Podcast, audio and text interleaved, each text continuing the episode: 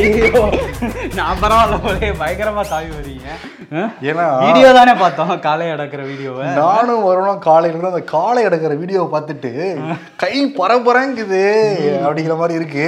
ஆமா பக்கத்துல போனா நம்ம தொட்டு பாக்குறதோட சரி தொட்டு அடக்கலாம் பார்த்தா மாட்டோம். ஆ. தூரத்துல இருந்து பாக்குறதோட சரி. காலை ஒண்ணு விட்டுச்சுன்னு வச்சுக்கோங்க ரெண்டு பேரும் ஆனர்ல பறந்துக்கிட்டு இருப்போம். ஆமா அந்த வீரர்கள்லாம் எவ்வளவு பிராக்டிஸ் பண்ணி இந்த இதுல களத்துல இறங்குறாங்க. நம்ம எதுவுமே பண்ணாம போனோம்னா காலி தான். அதேதான். ஆக்சுவலி பாக்குறப்பே ரொம்ப நல்லா இருந்தது இல்ல ஷோக்கில் டீட்டெயிலாக பேசலாமா ஆ பேசிடலாம்? ஓகே ஷோக்குள்ள போயிடலாம். Welcome to the imperfect show தமிழர்களுடைய சாகச பெருமிதம்னா ஜல்லிக்கட்டு தான் திமிரும் திமில் அப்படியே முரட்டு உடல்வாகு கூரான கொம்பு. ஒன் மேன் ஒன் அனிமல் ஆர்மின்னு வச்சுக்குவேன். அது வந்து ஜல்லிக்கட்டு காளைகள் தான். அந்த காளையர்களும் தொடைய தட்டிட்டு வந்து அது நிக்கிறது இருக்குல்ல. அப்படியே காளையும் காளையர்களும் மோதிக்கிறப்ப அந்த புழுதி பிறகுறப்ப பார்க்கறதுக்கே கூஸ்ப மொமெண்ட்டாக தான் இருக்கு. அவன்யாபுரம் பார்த்தோம் பாலமேடு பார்த்தோம். இன்னைக்கு அலங்காநல்லூர்ல கோலாகலமா நடந்துகிட்டு இருக்கு ஜல்லிக்கட்டு. ஆமா இன்னைக்கு அமைச்சர் உதயநிதி வந்து கொடியாட்டி தொடங்கி வச்சிருக்காரு. ஆமா. அப்படியே நடந்துட்டு இருக்கு அதேதான் அந்த ஹைலைட்ஸ் மட்டும் நான் பார்த்தோம்ல. நம்ம நேர்களும் நம்ம பார்க்கணும்னு விருப்பப்பட்டோம். ஹைலைட்ஸ் காட்சிகளை மட்டும் இங்க வந்து பார்க்கலாம். தமிழக பாரம்பரிய வீர விளையாட்டான ஒரு ஆள் சூப்பர் ஒரு சூப்பர். சீக்கிரம் தொட்டு பாரு. ஒரு ஊருக்கு மரியாதைக்குரிய கரைமாடுகள் அவுழ்த்து விடப்படுகிறது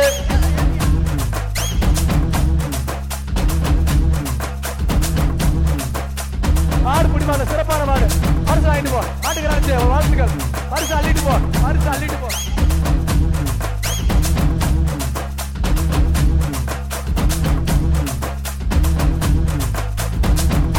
ஏ மாடு மாடு பிடிக்கும் மாட்டை பிடி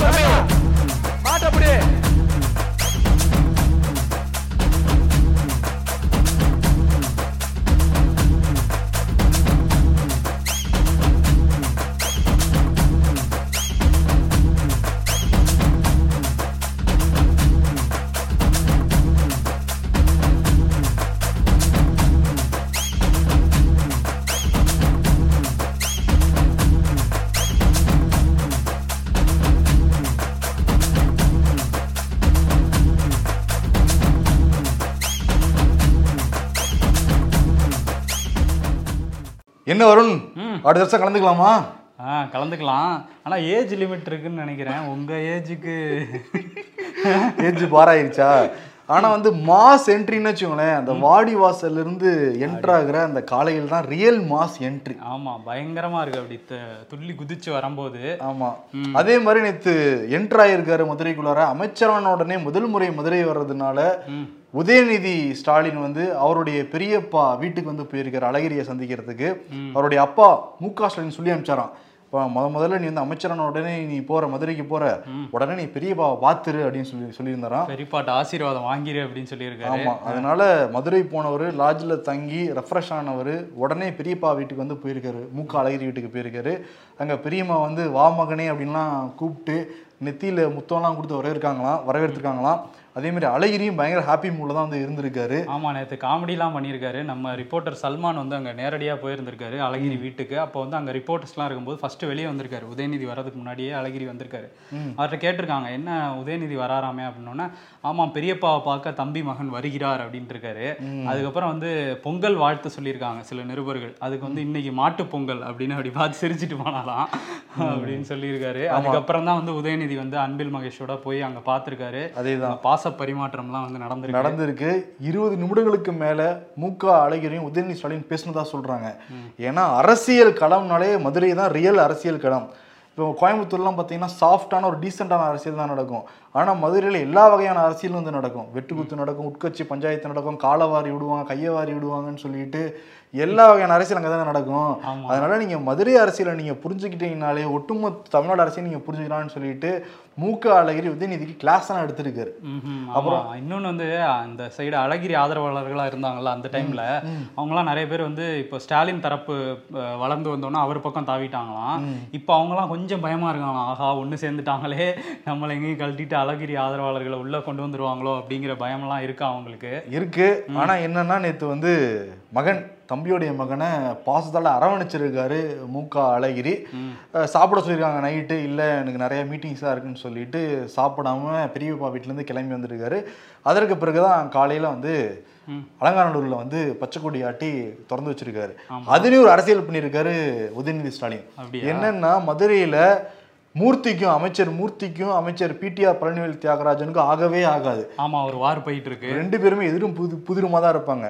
உதயநிதி ஸ்டாலின் என்ன பண்ணாரு? ரைட் ஹேண்ட் சைடு வந்து மூர்த்தியும் லெஃப்ட் ஹேண்ட் சைடு பிடிஆரையும் வச்சுக்கிட்டு பேசிக்கிட்டு இருந்தாரு. நடுவுல சூரிய வரவும் சூரியக்கு ஒரு பக்கத்துல ஒரு பிளேஸை போட்டு சூரிய உட்கார வச்சுட்டாரு. ஏன்னா சூரிய வந்து அண்மையில உணவை வந்து திறந்து வச்சிருந்தாரு. யார் உணவத்தை திறந்து வச்சதுன்னா பிடிஆர் பழனிவேல் ராஜா தான் திறந்து வச்சிருந்தாரு. அதனாலே ஒரு முறை இல்ல ரெண்டு முறை வந்து வணிக வரித்துறை வந்து ரைட் போச்சு சூரியோடைய அந்த உணவகத்துக்கு. ஓ வணிக வரித்துறை பீட் மூர்த்தி கிட்ட இருக்கு. அதேதான். அதை வச்சு ஏன்னா பிடிஆர் தான் திறந்து வச்சாரு. பிடிஆர் குடைச்சல் கொடுக்கறதுக்காக பிடிஆருக்கு செக் வைக்கிறதுக்காக தான் சூரியோட உணவகத்துல ரைடு போனாங்க பேச்சு எல்லாமே அடிபட்டுச்சு இப்ப உதயநிதி என்ன பண்ணிட்டாருன்னா இந்த சைடு மூர்த்தி இந்த சைடு சூரி அதுக்கு பக்கத்துல பிடிஆர் எல்லாரும் ஒண்ணுக்குள்ள ஒண்ணா இருக்கணும்னு சொல்லிட்டு அது அலங்காநல்லூர் ஜல்லிக்கட்டு காலை இளைஞர்கள் அடக்கிட்டு இருந்த மாதிரி இந்த சீனியர் வந்து அடக்கிட்டு போயிருக்கிறதா வந்து சொல்றாங்க. ஓஹோ இதுதான் அங்க மதுரை அரசியலா? அதே மாதிரி தான் அழகிரி வீட்டுக்கு போனது கூட யாரும் எந்த பிரச்சனையும் வந்துடக்கூடாது. நம்ம அடுத்த கட்சியை எடுத்துட்டு போகும்போது யாரும் குறுக்க வந்துடக்கூடாதுங்கிறதுக்காக தான் எல்லாரோடையும் அரவணைப்பா போறாராம் உதயநிதி அந்த மாதிரி தான் சொல்றாங்க. அதனால தான் பெரியப்பாவையும் போய் பார்த்திருக்காரு. ஆமா மொத்தம் என்னன்னா இப்ப ஸ்டாலினும் அழகிரியும் நெருங்கிட்டாங்கன்னு தான் வந்து சொல்றாங்க. ஆமா. ஏன்னா அப்பா சொல்றதான் உதயநிதி இது வரைக்கும் கேட்டுக்கிட்டு இருக்காரு. அப்பா மீறி எதுவுமே செய்யறது கிடையாது. அப்பா சொன்னதுனால தான் போயிருக்காரு. இது வந்து அவருக்கு கொடுத்த ஒரு கிரீன் சிக்னல் தான் வந்து சொல்றாங்க. அலங்காநல்லூர்ல எப்படி கிரீன் சிக்னலோ அதே மாதிரி நேத்து நைட்டே கிரீன் சிக்னல் போயிடுச்சு. ஆமா அதுதான். அத அழகிரி ஆதரவாளர்கள்லாம் வந்து திரும்ப திமுகல சேர போறாரு தலைவர் அப்படிங்கிற மாதிரி சொல்லிட்டு இருக்காங்க. ஏன்னா அவர் வந்து கட்சியை விட்டு நீக்கினார்ல. கலைஞர் இருந்தப்பே அவர் வந்து கட்சியை விட்டு நீக்கினாங்க அந்த சண்டையெல்லாம் வந்தப்போ. இப்ப திரும்பியும் சேர போறாரு அதை அழகிரிட்டே வந்து பத்திரிகையாளர்லாம் கேட்டப்ப அதை நீங்க அவர்கிட்ட தான் கேட்கணும்னு உதயநிதியை கையை காமிச்சாரு. உதயநிதி அதுக்கு அந்த இடத்துல எந்த பதிலும் சொல்லல. ஆனா இனிமே மூவ்ஸ் எப்படி இருக்குங்கிறத பார்க்கணும். மொத்தத்துல என்னன்னா இந்த பதிலே என்ன எதை காட்டுதுன்னா ஏத்துக்கிட்டோம்னு அர்த்தம். இப்ப யார் இவர்தான் தலைமை? இவர்தான் நீ சேர்த்துக்கணுங்கிற மாதிரி தானே இருக்கு. ஆமா அந்த அளவுக்கு வந்து அழகிரி சொல்லியிருக்காரு. ஆனா அண்ணன் தம்பி ஒண்ணு சேர்ந்துட்டாங்க. இந்த தையில. பார்ப்போம். இருந்தாலும் மறைந்தாலும் இவர் போல யார் என்று ஊர் சொல்ல வேண்டும் அப்படின்னு இருக்குல்ல அந்த வரிகள் கரெக்டா யாருக்கு பொருந்தும்னா எம்ஜிஆருக்கு தான் வந்து பொருந்தும். கண்டிப்பா. எம்ஜிஆர். மூணு எழுத்து மந்திரம் மாதிரி அது அதிமுகவினருக்கு. இன்னைக்கு எம்ஜிஆருடைய நூத்தி ஆறாவது பிறந்த தினம். அதிமுக இன்னைக்கு வந்து நாலு கோஷ்டியா பிரிஞ்சிருக்காங்கல்ல. இந்த நாலு கோஷ்டி எம்ஜிஆர் சிலைக்கு போய் இன்னைக்கு வந்து மாலை மரியாதை செஞ்சிருக்காங்க. எடப்பாடி பழனிசாமி கட்சி அலுவலகம் அவர்கிட்ட இருக்கிறதுனால அலுவலகத்திலேயே போய் மரியாதை செஞ்சிருக்காரு. கட்சி அலுவலகம் அவர்கிட்ட இல்லாதனால அண்ணா சாலையில் இருக்கிற எம்ஜிஆர் சிலைக்கு மாலை செலுத்தி மரியாதை செஞ்சிருக்காரு. ஓ பன்னீர்செல்வம். சசிகலா வந்து அந்த டி நகர்ல உள்ள எம்ஜிஆர் இல்லத்துக்கு போய் மரியாதை செலுத்தியிருக்காங்க. அதே மாதிரி தினகரனும் வந்து மரியாதை செலுத்தியிருக்காரு. ஓபிஎஸ் என்ன சொல்றாருன்னா ஒன்றுபட்டால் உண்டு வாழ்வு. நான் வந்து சர்வாதிகாரி மாதிரி நான் செயல்படவே கிடையாது. எல்லாரும் ஒன்று சேரணும்னு தான் வந்து நினைக்கிறேன். ஆனா தீர்ப்பு வந்து இறைவன் கையில தான் இருக்கு அப்படின்னு சொல்லியிருக்காரு. இறைவனா நீதிபதியே இறைவனா பாக்குறாரு போல. இறைவா கையில தான் என்னோட எதிர்காலமே இருக்கு. ஆமா. இறைவன் மை லார்டு மை லார்டுன்னு சொல்லுவாங்கல்ல நான் உண்மையாலுமே மை லார்டா நினைக்கிறேன். எனக்கு சாதாரண தீர்ப்பு கொடுத்துருங்க அப்படிங்கிற மாதிரி தான் இருந்துச்சு. அப்படிங்கிற மாதிரி அவர் சொல்லியிருக்காரு. சசிகலா என்ன சொல்லியிருக்காங்கன்னா அவங்களும் இதே தான் சொல்றாங்க நம்ம திமுக வீழ்த்தணும்னா எல்லாரும் ஒரு அணியில சேரணும். எனக்கு ஒன்றும் பயம் இல்லை என் கட்சியில ஆட்களை சந்திக்கிறதுக்கு. யாரை சொல்றாங்கன்னா ஓபிஎஸ் சிபிஎஸ் சந்திக்க போறாங்களாம். நான் சந்திக்க திட்டம் வச்சிருக்கேன். உங்கள்ட்ட எல்லாம் சொல்லிட்டு தான் நான் போய் சந்திப்பேன் அப்படிங்கிற மாதிரி சொல்லியிருக்காங்க. பார்ப்போம் என்ன சந்திக்கிறாங்களா? ஆனா யார் சந்திச்சாலும் இவர் எடப்பாடி வந்து யாரையும் சேர்த்துக்க தயாரா இல்லைங்கிற மாதிரி தான் அவர் போயிட்டு இருக்காரு ஆமா ராஜதந்திரங்கள்லாம் இருக்கு அப்படின்னு தான் ஸ்மாலின் தொடர்ந்து சொல்லிக்கிட்டு இருக்காங்க. ஆனா என்ன ராஜதந்திரம்னா இது வரைக்கும் தெரியவே இல்லை. ஒன்றரை வருஷத்துக்கு மேல ஆயிருச்சு. ஆமா. எல்லாத்தையும் இப்படி வெளிப்படையா நான் சொல்ல முடியும். ஆனா நான் செய்வேன் செய்வேன் அப்படிங்கிறாங்க அவங்க. ம், ஆமா அவங்க தரப்பு அப்படிதான் சொல்லிட்டு இருக்காங்க. நேத்து வந்து. தேர்தல் ஆணையம் அந்த ஆர்விஎம் செயல் விளக்க கூட்டத்துக்கு வந்து அழைப்பு விடுத்திருந்தாங்க. ஓபிஎஸ் தரப்புல இருந்து மட்டும் சுப்புரத்தனம்ங்கிற முன்னாள் எம்எல்ஏ ஆஜராயிருக்காரு. அதே மாதிரி இன்னொருத்தரும் கூட ஆஜராயிருக்காரு. எடப்பாடி தரப்புல இருந்து போன ரெண்டு பேருமே கடைசி நேரத்துல போக வேணாம்னு சொன்னதுனால ரெண்டு பேருமே இதுல கலந்துக்கவே இல்லையா? அந்த கூட்டத்துல வந்து கலந்துக்கல. அங்க வரையும் போயிருக்காங்க பட் ஆனா கலந்துக்காம வந்துட்டாங்க. ஆமா. நேற்று வந்து திக் விஜய் சிங் இருக்கிற காங்கிரஸ் தரப்பு. நேற்று என்ன நடந்திருக்குன்னா காலையில பத்து மணி ரிஜிஸ்ட்ரேஷன்லாம் நடந்திருக்கு. மொத்தம் எட்டு தேசிய கட்சிகள் ஐம்பதுக்கும் மேல மாநில கட்சிகள்லாம் அழைப்பு கொடுத்துருந்தாங்க டெல்லியில கூட்டம் நடந்திருக்கு. ரிஜிஸ்ட்ரேஷன்லாம் முடிஞ்ச உடனே தலைமை தேர்தல் ஆணையர் வந்து விளக்கம் சொல்லியிருக்காரு. நம்ம எதனால ஆரியம் கொண்டு வர போறோம் அப்படின்னு சொன்ன உடனே ஹை டீக்கு அரேஞ்ச் பண்ணியிருந்தாங்க. டீ குடிச்சிட்டு வாங்க நாங்கள் செயல்முறை இதுக்கு பண்ணுறோம் செயல்முறை எப்படிங்கிறத காட்டுறோங்க மாதிரி சொன்னாங்க டீ குடிச்சிட்டு வந்தவங்க ஏங்க இப்ப யார் முதல்ல ஒத்துக்கிட்டா செயல் விளக்கெல்லாம் நீங்க காட்டுறீங்க முதல்ல அக்செப்ட் பண்ணிக்கிட்டோமான்னு சொல்லி எதிர்கட்சிகள்லாம் பயங்கர வந்து கோஷங்கள். காங்கிரஸ் கட்சியை சேர்ந்த திக்விஜய் சிங் வந்து இப்போ முதல்ல உங்க லீகல் பாயிண்ட்லாம் தான் நீங்க சொல்லணும். எடுத்தோடனே நீங்க வந்து டெக்னிக்கல் பாயிண்ட்லாம் நீங்க போயிட்டீங்க. இதெல்லாம் சரியே இல்லைங்கிற மாதிரி அவர் சொல்ல ஆம் ஆத்மி ஒரு பக்கம் சொல்ல இங்க டிஎம்கேவை சேர்ந்த வில்சன் வந்து அதெல்லாம் சரி வராதுங்கன்னு சொல்லிட்டு அவர் வந்து பாதியிலே கிளம்பி வந்து கிளம்பி போயிட்டாராம். அதே மாதிரி பாமக தரப்புமே வந்து ஓப்பன் மைண்டடா எல்லாத்தையும் கேட்டிருக்காங்க. முதல்ல லீகல் பாயிண்ட் சொல்லுங்க அப்புறமேட்டு நீங்க மத்தெல்லாம் பாத்துக்கலாம் அப்படிங்கிற மாதிரி இது பண்ணிருக்காங்க ஆனா அஞ்சு மணி வரைக்கும் நடந்திருக்கு. ஆனா நடக்கல அப்படிங்கிற மாதிரி தான் முடிஞ்சிருக்கு அந்த ஆர்விஎம் உடைய செயல் விளக்க கூட்டம். சரி ஓபிஎஸ் தரப்புல போனாங்களே அவங்க என்ன சொன்னாங்க? ஓபிஎஸ் தரப்புல இருந்து எல்லா கட்சிகளும் பேசுவாங்கல்ல. ம- செயல் விளக்கம் நடக்கவே இல்லை. அப்புறம் வந்து ஆல்பபெட்டிக் ஆர்டர்ல உங்க கருத்தெல்லாம் சொல்லுங்கன்னு கேட்டிருக்காங்களாம். ஃபர்ஸ்டே ஏடிஎம்கே வந்துருவேன் ஆனா என்னன்னா எல்லா மூத்த தலைவர்கள்லாம் பேசுனாங்கல்ல அந்த தனுஷ் சொல்ற மாதிரி yes sir yes sir yes sir yes yes yes எஸ்ங்கிற மாதிரி வந்து அந்த மாதிரி சமாளிச்சிட்டாங்களா? அந்த மாதிரி வந்து சொல்லிட்டாங்க. தேமுக தரப்புல இருந்து யாரும் போகவே இல்லை. தேமுதிகல இருந்து யாரும் போல தேமுதிக இருந்து யாருமே போகவே இல்லை. அதே மாதிரி இந்திய யூனியன் முஸ்லீம் லீக்ல இருந்து ரெண்டு பேர் போயிருக்காங்க. தமிழ்நாட்டை சேர்ந்த மாநில கட்சிகள் எல்லாமே இந்த ஆஜராயிருக்காங்க. ஆனா ஆஜராகிறத கட்சி எதுனா எடப்பாடி பழனிசாமி தரப்புல இருந்து தான் யாருமே ஆஜராகவே இல்லை. புறக்கணிச்சிருக்காங்க. ம் ஆமா கடைசி நேரத்துல புறக்கணிச்சிருக்காங்க. ஆனா வந்து இந்த செயல் விளக்க கூட்டத்துல வந்து பெரும்பாலும் எதிர்ப்பு தான் வந்திருக்கு. ஆ? ஆமா எதிர்ப்பு தான் வந்திருக்கு. தலைமை தேர்தல் ஆணையர் என்ன சொல்றாருன்னா உங்களுடைய எல்லாருடைய ஒத்துழைப்பும் தேவை அதற்கு பிறகுதான் அமல்படுத்தும் அப்படிங்கிற மாதிரி சொல்லிட்டு வந்து போயிருக்காங்களாம். ஆனா ஓப்பன் மைண்டடா பிராட் மைண்டடா தான் தேர்தல் நடந்துக்கிற மாதிரி இருக்கு. ஆனா வேற என்னமோ இருக்கு அப்படின்னு சொல்லிட்டு கலந்துக்கிட்டவங்க சொல்றாங்க. ம் ஆமா. என்னமோ இருக்கு அப்படிங்கிற மாதிரி. ஏன்னா திமுக வந்து அந்த ஒரே நாடு ஒரே தேர்தலுக்கும் வந்து தேர்தல் ஆணையருக்கு வந்து கடிதம் எழுதியிருக்காரு ஸ்டாலின். நாங்க இதை கடுமையா எதிர்க்கிறோங்கிற மாதிரி. இதையுமே இந்த ஆர்விஎம் முறையுமே வந்து அவங்க கடுமையா எதிர்க்கிறாங்க. ஆர்வியம் பத்தி இது? பெரும்பாலும் எல்லாரும் பேசுனாங்க. ஒரே நாடு ஒரே தேர்தல் பத்தி அங்க பேசவே இல்லை. ம். ஆனா கூட இதுக்கு பயங்கர எதிர்ப்பு தான். இது எதுக்கு சதாவை முடியும்னா தேசிய கட்சிகளுக்கு மட்டும் தான் சதாவை முடியும்னு வந்து சொல்றாங்க. முக்கியமா பிஜேபிக்கு மட்டும் தான் இந்த ஆர்விஎம்ங்கிறது சதாவை முடியும்னு சொல்லிட்டு அங்க இருக்க கட்சிகள் எல்லாமே பேசுறாங்களாம் அங்க மீட்டிங்ல ஓ கியூபா நாட்டை சேர்ந்த புரட்சியாளர் சேகுவேரா இருக்கார்ல இன்னைக்கு உலகம் முழுக்க உள்ள பல இளைஞர்களுக்கு வந்து அவர் ஒரு ஆதர்ச நாயகனா இருக்காரு. அவரோட மகளும் பேத்தியும் வந்து இந்தியாவில் சுற்றுப்பயணம் மேற்கொண்டுட்டு இருந்தாங்க. மகள் அலைட்டா குவேராவும் எஸ்டேஃபானி குவேரா அப்படிங்கிற பேத்தியும் அவங்களும் வந்து இன்னைக்கு சென்னை வந்திருக்கிறாங்க. சென்னை விமான நிலையத்தில் வந்து அவங்களுக்கு கம்யூனிஸ்ட் கட்சியை சேர்ந்த மூத்த தலைவர்கள் T. K. Rangarajan K. Balakrishnan G. ராமகிருஷ்ணன்லாம் போய் நேரடியாக அவங்களுக்கு வரவேற்பு கொடுத்துருக்காங்க. கூடவே மதிமுகல இருந்து மல்லை சத்யா உள்ளிட்ட சில தலைவர்களும் வந்து போயிருந்தாங்க. அவங்க வந்து கம்யூனிஸ்ட் கட்சி சார்பில் நடக்கிற ஒரு நிகழ்ச்சியில் வேற கலந்துக்கிறாங்க அவங்க மகள் வந்து. அவங்களுக்கு வந்து இன்னைக்கு வரவேற்பு கொடுத்து இன்னைக்கு கோலாகலமாக வரவேற்றிருக்காங்க அவங்க கேரளா கேரளாக்கும் போயிருந்தாங்க. அங்கே வந்து பிரண பினராயி விஜயன் வந்து வரவேற்பு கொடுத்துருந்தாரு. ம், ஆமா. நம்ம சேகுவராவை தான் பார்க்க முடியல. அவருடைய சாயல் இருக்கிற அவங்களுடைய மகளையும் பேத்தியிலையும் பார்க்கறதுக்கு எல்லாரும் சந்தோஷம் அதுவும் டி கே ரங்கராஜன் ஐயாவுடைய முகத்துல பார்க்கணும். அவ்வளோ பெரிய ஒரு சந்தோஷம் தெரிஞ்சது பக்கத்துல இருந்து. ஆமாம் சிரிச்சிட்டு இருந்தாரு. இன்னொரு பக்கம் என்னன்னா பாருங்களேன் வெளிநாட்டுல இருந்து இங்க வந்துகிட்டு இருக்காங்க. ஆனா இங்க இருக்கிற அமைச்சர்கள் வந்து இருபது நாட்கள் ஆகுது அந்த வேங்கவயல் கிராமத்துக்கு வந்து போறதுக்கு. அந்த குடிநீர் தொட்டியில மலம் கழிக்கப்பட்டது பேர் அதிர்ச்சியை வந்து ஏற்படுத்தினது. எதிர்கட்சிகள்லாம் தொடர்ந்து குரல் கொடுத்துக்கிட்டே இருந்தாங்க. ஆனா அமைச்சர் பெருமக்கள் யாருமே எட்டி கூட பார்க்கல. இப்ப சமத்துவ பொங்கல் கொண்டாடுறதுக்காக ஆதி திராவிடர் நலத்துறை அமைச்சர் கயல்விழி செல்வராஜும் சட்டத்துறை அமைச்சர் ரகுபதி அப்புறம் மெய்யநாதன் இவங்க மூணு பேரும் மூன்று சமூக மக்கள்கிட்ட இருந்து பொருட்களை வாங்கி சமத்துவ பொங்கல் வந்து கொண்டாடிருக்காங்க ஒரு இடத்துக்கு போறதுக்கு இருபது நாட்களா? ஆ இவ்வளோ நாள் கழிச்சு போயிருக்காங்க. அதுவும் வந்து அங்கே பொங்கல் இந்த மாதிரி ஒரு விழா வச்சு தான் போயிருக்காங்க. அங்கே ஆய்வு பண்ணுறோன்னோ அங்கே என்ன நடக்குதுனோ அந்த மாதிரி போகாமல் இது ஒரு இது மாதிரி பண்ணியிருக்காங்க. சமத்துவ பொங்கல் வைக்கிறோன்ட்டு. ரொம்ப லேட்டு தான். அந்த கண்காணிப்பு குழுவே வந்து ரொம்ப லேட்டாக தான் போனாங்க. சமூக நீதி கண்காணிப்பு குழு. அதை விட லேட்டாக வந்து அமைச்சர்கள் இன்னைக்கு போயிருக்காங்க. அதுவும் பொங்கல் வைக்கிறதுக்காக. அதனால தான் தொடர்ந்து விசிக வந்து கடுமையாக எதிர்த்துக்கிட்டு இருக்காங்க அந்த விஷயத்தை. பார்ப்போம். அந்த எஸ்பிஐ தேர்வு ஒன்று நடக்க இருந்ததுல பொங்கல் அன்னைக்கு நடந்து முடிஞ்சிருச்சு. அது வந்து கிளார்க் பதவிக்கான முதன்மை தேர்வு. அது தமிழ்நாட்டுல இருந்து ஆயிரக்கணக்கான மாணவர்கள் வந்து அதில் பங்கேற்க இருந்த பங்கேற்றிருக்காங்க. ஆனால் வந்து அது அன்னைக்கு நடத்தக்கூடாது பொங்கல் அன்னைக்கு. ஏன்னா தமிழர் திருநாள் நமக்கு அதுதான் முக்கியமான பண்டிகை. அன்னைக்கு நடத்தக்கூடாதுன்னு சொல்லி கம்யூனிஸ்ட் கட்சி சார்பில் பயங்கர எதிர்ப்பு பதிவு பண்ணியிருந்தாங்க. இவர் சூவே வந்து அங்கே நேராகவே போயிட்டாரு. அந்த நுங்கம்பாக்கத்தில் இருக்கிற அந்த வட்டார அலுவலகத்தில் எஸ்பிஐ அலுவலகத்தில் உள்ளிருப்பு போராட்டம்லாம் வந்து நடத்தினாரு. அங்கே வந்து அவர் நடத்தினதுக்கப்புறம் அவர் உள்ளே போனதுக்கப்புறம் தமிழச்சி தங்கபாண்டியன் தொல் திருமாவளவன் பல எம்பிக்களும் அவருக்கு போய் ஆதரவு கொடுத்தாங்க. ஆனால் அதெல்லாம் தாண்டி நாங்கள் நடத்தியே தீர்வோம்னு பொங்கல் அன்னைக்கு நடத்தி முடிச்சிருக்காங்க. இது விஷயமா வந்து முதல்வர் வந்து நேரடியாக நிர்மலா சீதாராமனுக்கே ஃபோன் பண்ணி பேசினதாகவும் அங்கே எஸ்பிஐ தலைமை அலுவலகத்துக்கிட்டையும் நம்ம தமிழ்நாடு அரசு சார்பாக முயற்சி பண்ணதாகவும் சொல்கிறாங்க அவ்வளவு பேசியும் அவங்க வந்து அன்னைக்கு நாங்கள் நடத்தியே தீர்வோங்கிற மாதிரி நடத்திட்டாங்க. இது வந்து தமிழர்களுக்கு ஒரு தமிழர்கள் பண்டிகை வந்து பறிக்க பார்க்குறாங்க அப்படிங்கிற மாதிரி காட்டுற காட்டமா வந்து சூவே தொடர்ச்சியா பேசிட்டு இருந்தாரு. பேசிக்கிட்டு இருக்காரு. நிர்மலா சீதாராமன்ட்ட முதல்வர் அமைச்சர் கோரிக்கையை வச்சிருக்காங்க. ஆனா அவங்க ஃபுல்லா அதுல ஃபோக்கஸ் இல்லை இப்ப. ஃபுல்லா அவங்க வந்து பட்ஜெட்ல தான் ஃபோக்கஸ் இருக்கு.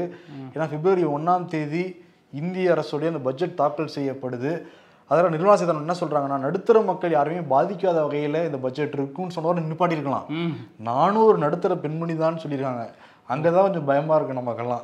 எத்தனை இதுல வரி போட போறாங்கன்னு தெரியல. ஆனா என்ன சொல்றாங்கன்னா நடுத்தர மக்கள் யாருக்குமே பாதிப்பு இல்லாத வகையில தான் இருக்கும் வரிகள்லாம் இருக்காங்க. இதுவும் பயமா இருக்கு. அதுதான் அவங்களுக்கு பாதிப்பு இல்லைல்ல. அவங்க அவங்க நம்பிட்டு இருக்காங்க. நம்மளும் மிடில் கிளாஸ் தான். நமக்கு தான் பாதிப்பு இல்லையே அப்படின்னு சொல்லிட்டு எல்லாத்துலயும் வரி போட்டுட்டு இருக்காங்க. சீனியர் சிட்டிசனுக்கான அந்த ட்ரெயின்ல வர இதை கட் பண்ணிட்டாங்க. பல விஷயங்கள் நடுத்தர மக்களுக்கு எந்தெந்தெல்லாம் பயனா இருந்ததோ அதெல்லாம் கட் பண்ணிட்டு தான் கட். பண்ணிட்டாங்க. ஏன்னா அவங்களுக்குலாம் சலுகை எல்லாமே இருக்கு. ட்ரெயின்ல போகலாம் ஃப்ளைட்ல போகலாம் நம்மளும் நடுத்தர மக்கள் போக முடியுமா? டிக்கெட் ரேட்டு பாத்தீங்களா இல்லையா. ஊருக்கு போயிட்டு வந்து பதினஞ்சாயிரம் ரூபாய் பஸ்ஸுக்கு மட்டுமே காலி ஆயிடுச்சு. ஆமா. இதுல கூட கேன்சல் பண்ணாலும் ஜிஎஸ்டி அப்படி இப்படின்னு ட்ரெயின்லயும் இருக்கு.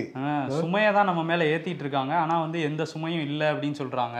ஆமா. அது அதை ஒட்டி ஒரு அறிக்கை வந்து வந்திருக்கு. ஆக்ஸ்ஃபார்ம் நிறுவனம் வந்து ஒரு அறிக்கை வந்து வெளியிட்டிருக்காங்க. அதுல என்ன சொல்றாங்கன்னா இந்தியால இருக்கிற நாற்பது புள்ளி அஞ்சு சதவீத சொத்துக்கள் இருக்குல்ல அது வந்து ஒரே ஒரு சதவீத ஆட்கள் கிட்ட மட்டும்தான் இருக்கான். பணக்காரர்கள் கிட்ட மட்டும் இவ்வளவு சொத்து இருக்கு அப்படின்னு சொல்றாங்க. அதே நேரத்துல அந்த அடித்தட்டு மக்கள் ஐம்பது சதவீதம் பேர் இருக்காங்கல்ல அவங்க தான் வந்து அவங்கள்ட்ட இருந்து தான் அறுபத்தி நாலு சதவீத ஜிஎஸ்டி வந்து வாங்குறாங்க. இதுவே டாப் பத்து சதவீத பணக்காரர்கள் இருக்காங்கல்ல அவங்க வந்து வெறும் மூணு சதவீத ஜிஎஸ்டி தான் கட்டுறாங்க.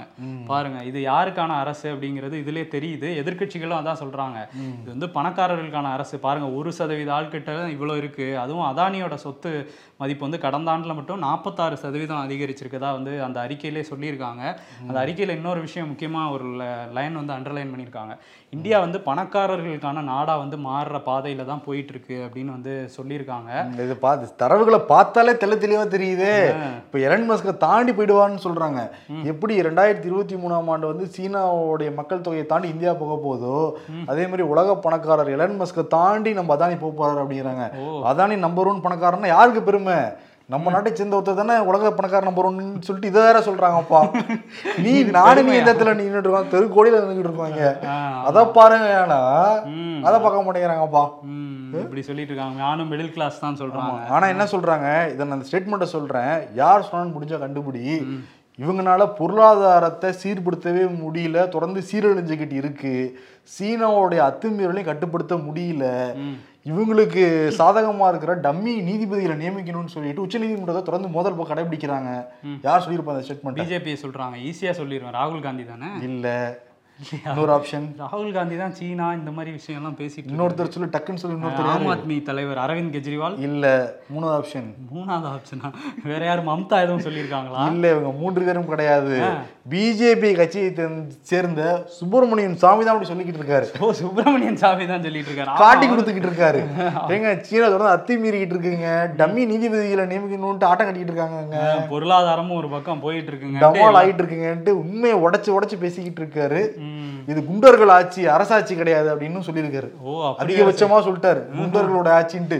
இதுல எதிர்கட்சிகளே பிரயோகப்படுத்தாத வார்த்தையா இருக்கு. ம் எதிர்க்கட்சிகளே இந்த அளவுக்கு சொல்லல. அவர் நேரடியா மோடியை வந்து மோடியோட ஆட்சி குண்டர்கள் ஆட்சிங்கிற அளவுக்கு சொல்ல ஆரம்பிச்சிருக்காரு. ஆனா நேத்து பாத்தீங்களா மோடி அமித்ஷா நட்டா குழுமி குழுமி பேசிக்கிட்டு இருக்காங்க அப்பா. ஆமா ஆமா பேசிக்கிட்டு இருக்காங்க. நேத்து ரோட் ஷோ வேற. எங்க போனாலும் இனிமே ரோட் ஷோ தான். இனிமே ரோட் ஷோ தான். ஆமா அதுக்கு இன்னொரு காரணம் சொல்றாங்க. காங்கிரஸ்ல அவர் பாரத் ஜோடா யாத்திரை போயிட்டு இருக்காருல்ல அவருக்கு அங்க இருந்து நிறைய இந்த மாதிரி நடந்து போயிட்டு இருக்கும்போது நிறைய ரிசப்ஷன் கிடைக்குது. அது மாதிரி நம்மளும் வந்து நம்ம தலைவரை ப்ரொஜெக்ட் பண்ணணும்னு தான் பிஜேபியில வந்து இந்த மாதிரி பண்ணிட்டு இருக்கோம். காப்பி அடிச்சிட்டு இருக்காங்க. அப்படின்னு சொல்றாங்க. பிஜேபியில இருந்தே சொல்றாங்க. அதுக்காக ரோட் ஷோ போயிட்டு இருக்கதா சொல்றாங்க. நேத்து போனவர் நேத்து நிறைய விஷயம் பேசியிருக்காங்க. குறிப்பா அந்த ஒன்பது மாநில தேர்தலை பத்தி தான் பேசியிருக்காங்க. இந்த ஆண்டு நடக்க போற ஒன்பது மாநிலத்துல நம்ம எப்படி ஜெயிக்கலாம்? பூத் கமிட்டியை ஸ்ட்ராங் பண்ணுங்க அப்படிங்கிற மாதிரிலாம் வந்து நட்டா சொல்லியிருக்காராம். நம்ம வீக்கா இருக்கிற தொகுதியெல்லாம் மார்க் பண்ணி கொடுத்துருக்காங்களாம். அங்கெல்லாம் நீங்க வேலை பார்க்கணுன்ட்டு ஒவ்வொரு மாநில பொறுப்பாளர்கள்ட்டையும் சொல்லியிருக்காங்களாம். இன்னொன்னு இந்த கூட்டம் முடியும் போது ஜேபி நட்டாவுக்கு பதவிக்காலம் முடிய போகுது. ஆனா அதை நீட்டிக்கலாம் ரெண்டாயிரத்தி இருபத்தி நாலு வரையும். அவரே தலைவரா இருக்கட்டும் தேசிய தலைவரா அப்படிங்கிற ஒரு விஷயமும் வந்து முடிவு எடுக்கப்படலாம் அப்படின்னு வந்து சொல்றாங்க. ஓகே ஆல்ரெடி நூத்தி நாற்பது நாலு தொகுதி மார்க் பண்ணிட்டாங்க. இன்னும் எத்தனை முறை மார்க் பண்ணுவாங்கன்னு தெரியல. ஆனா பிரதமர் மோடி ரோட் ஷோ போய்கிட்டு இருக்காரு நம்மளும் ரோட் ஷோ போறதுக்கு தயாராகிக்கணும். என்ன ரோட் ஷோ தெரியுமா? திருவோடு எடுத்துக்கிட்டு ஐயா ஐயா. அந்த ரோட் ஷோக்கு நம்மளாம் தயாராகணும். ஓகே அப்படி இல்லப்பா. பொதுவா சொல்றாங்கப்பா இந்திய பொருளாதாரத்தை வச்சு. ஆமா நாம அவரு தெரியலப்பா நாராயணன் ராணா ராணேவே சொல்லியிருக்காரு மத்திய அமைச்சர். ஜூனுக்கு அப்புறம் வந்து இந்திய பொருளாதாரம் வந்து ஆட்டம் காணும் அப்படின்னு வந்து முதல் முறையா மத்திய அரசுல இருந்து எப்பவும் நல்லா இருக்கு அதெல்லாம் இதா இருக்குன்னு சொல்லுவாங்கல்ல. ஆனா மத்திய அமைச்சர் வந்து ஒருத்தர் வந்து ஆட்டம் காணும் அப்படிங்கிற மாதிரி சொல்லியிருக்காரு. ஓப்பன் ஸ்டேட்மெண்ட்டா. அப்ப எடுத்து பிராக்டிஸ் பண்ணலாம் நம்ம. எங்க இருக்கிற திருவோடு? இப்பவே எடுத்துக்க வேண்டியதானா அப்படிதான் பண்ணணும். போல.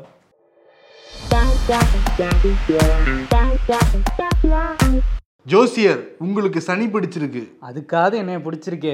பொங்கல் ஹாலிடேஸ் என்ன அதுக்குள்ள முடிஞ்சு போச்சு? ஆமா என்னோட மைண்ட் வைஸ் தான் அது. அதுக்குள்ள முடிஞ்சு போச்சு.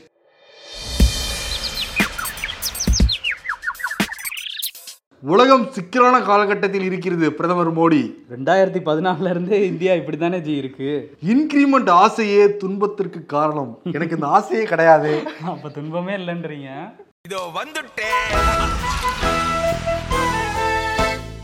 வருண் யாரு கொடுப்போம்? சுப்பிரமணியன் சாமி கொடுக்கலாமா? இல்ல நிர்மலா சீதாராமன் கொடுக்கலாமா? நானும் மிடில் கிளாஸ் தான் சொல்லிட்டு இருக்காங்க. ஆமா அவன் பிப்ரவரி ஒண்ணுக்கு இப்பயே அவார்டை பார்சல் செஞ்சு வச்சுக்கலாம். முன்பதிவு செஞ்சு வச்சிருப்போம். அதெல்லாம் தாண்டி அழகிரி. மூக்க அழகிரி இது வரைக்கும் வந்து தலை காட்டவே கிடையாது. இப்போ திடீர்னு அவருடைய மகன் வரவும் ஐ மீன் தம்பியோட மகன் வரவும் அப்படியே புது பொலிவு ஏற்பட்டிருக்குல்ல அண்ணன் தம்பிக்குள்ளார. ஆமா எனக்கும் அவர் மகன் தான் அப்படிலாம் உருக்கமா பேசியிருக்காரு. அவருக்கே கொடுத்துடலாமா? ரெண்டு பேருக்கும் ஸ்டாலினுக்கும் மூக்க அழகிரிக்கும் பாசம் வைக்க நேசம் வைக்க தோழன் உண்டு வாழ வைக்க. நல்ல பாட்டு சொல்லி நிப்பாட்டிக்கிறேன் நல்ல பாட்டு ஆனா ஃப்ரெண்ட்ஷிப் பாட்டு. ஃப்ரெண்ட் ஓ ஃப்ரெண்ட் ஆயிட்டாங்கிறது தோழன் தானப்பா? Okay okay. தோழன் அண்ணன் தம்பியும் ஃப்ரெண்ட்ஷிப் ஃப்ரெண்டா இருக்கான்னு தானே சொல்லுவாங்க. ஓகே. விருது என்ன? அதுதான் விருதா? அதான்ப்பா பாசம் வைக்க நேசம் வைக்க ஓகே ஓகே. இணைந்த கைகள்னு ஏதாவது கொடுப்பீங்கன்னு நினைச்சேன். இல்ல போகி பண்டிகை தான் தளபதியில மம்முட்டி ரஜினி ஆடிட்டு இருப்பாங்க. அதே மாதிரி போகி பண்டிகை பொங்கல் அப்போ தான் அண்ணனும் தம்பியும் பாசம் மாறுறாங்க அதனால அதையும் சேர்த்து கொடுத்துருவோம். பரவாயில்ல நல்லா மேட்ச் ஆகுது இல்ல ஆமா அதனால அந்த விருதை கொடுத்துட்டு விடைபெறுகிறோம். நன்றி வணக்கம்.